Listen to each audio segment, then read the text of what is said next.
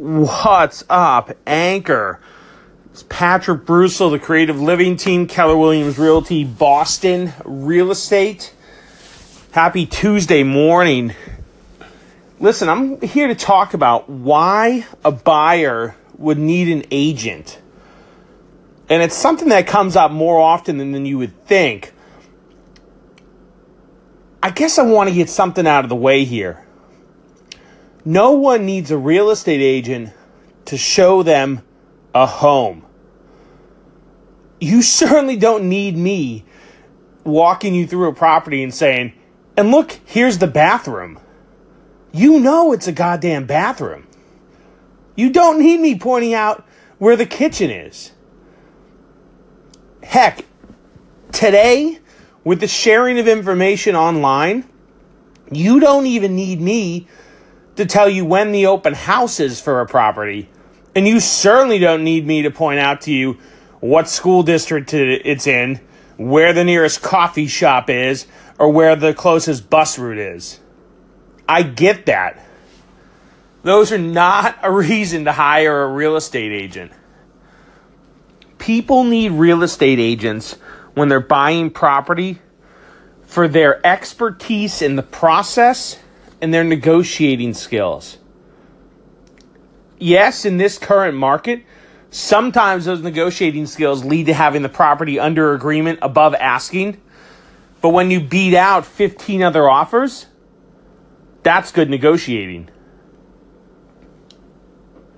You need a real estate agent to tell you about the risks involved in the in what you're offering you need a real estate agent to tell you what the risks are in the offer that you're making.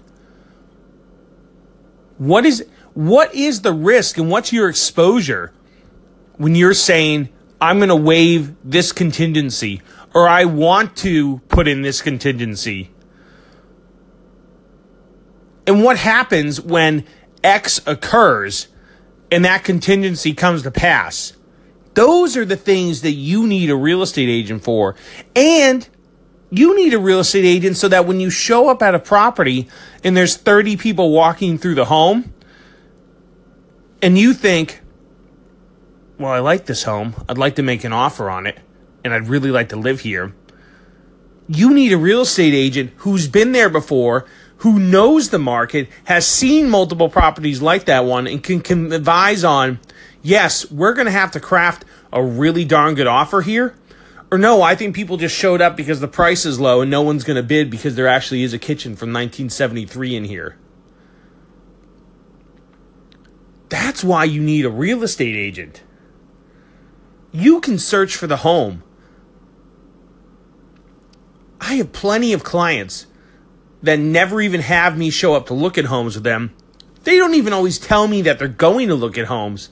And they'll just call me on a Saturday night and say, Patrick, we saw this one in Natick. We want to make an offer. That's totally fine. Now I'll go see the home because I want to get my eyes on it before I do evaluation on it. And that's that word right there, valuation. That is so key. Your agent should be telling you what the value of these properties are so that when you bid 25,000, 50,000, 100,000 over asking, you know, is this within the realm of the value of the property or not? And it's okay to bid above the perceived market value of a home. That's completely fine. But you want to know that you're doing that and you're doing it purposefully. So, those are just some of the reasons that I think buyers need real estate agents. I'd be interested to see if uh, anyone out there agrees or disagrees. I'm always uh, always open for discussion. Have an awesome Tuesday, everyone, and uh, we'll talk to you later. Bye.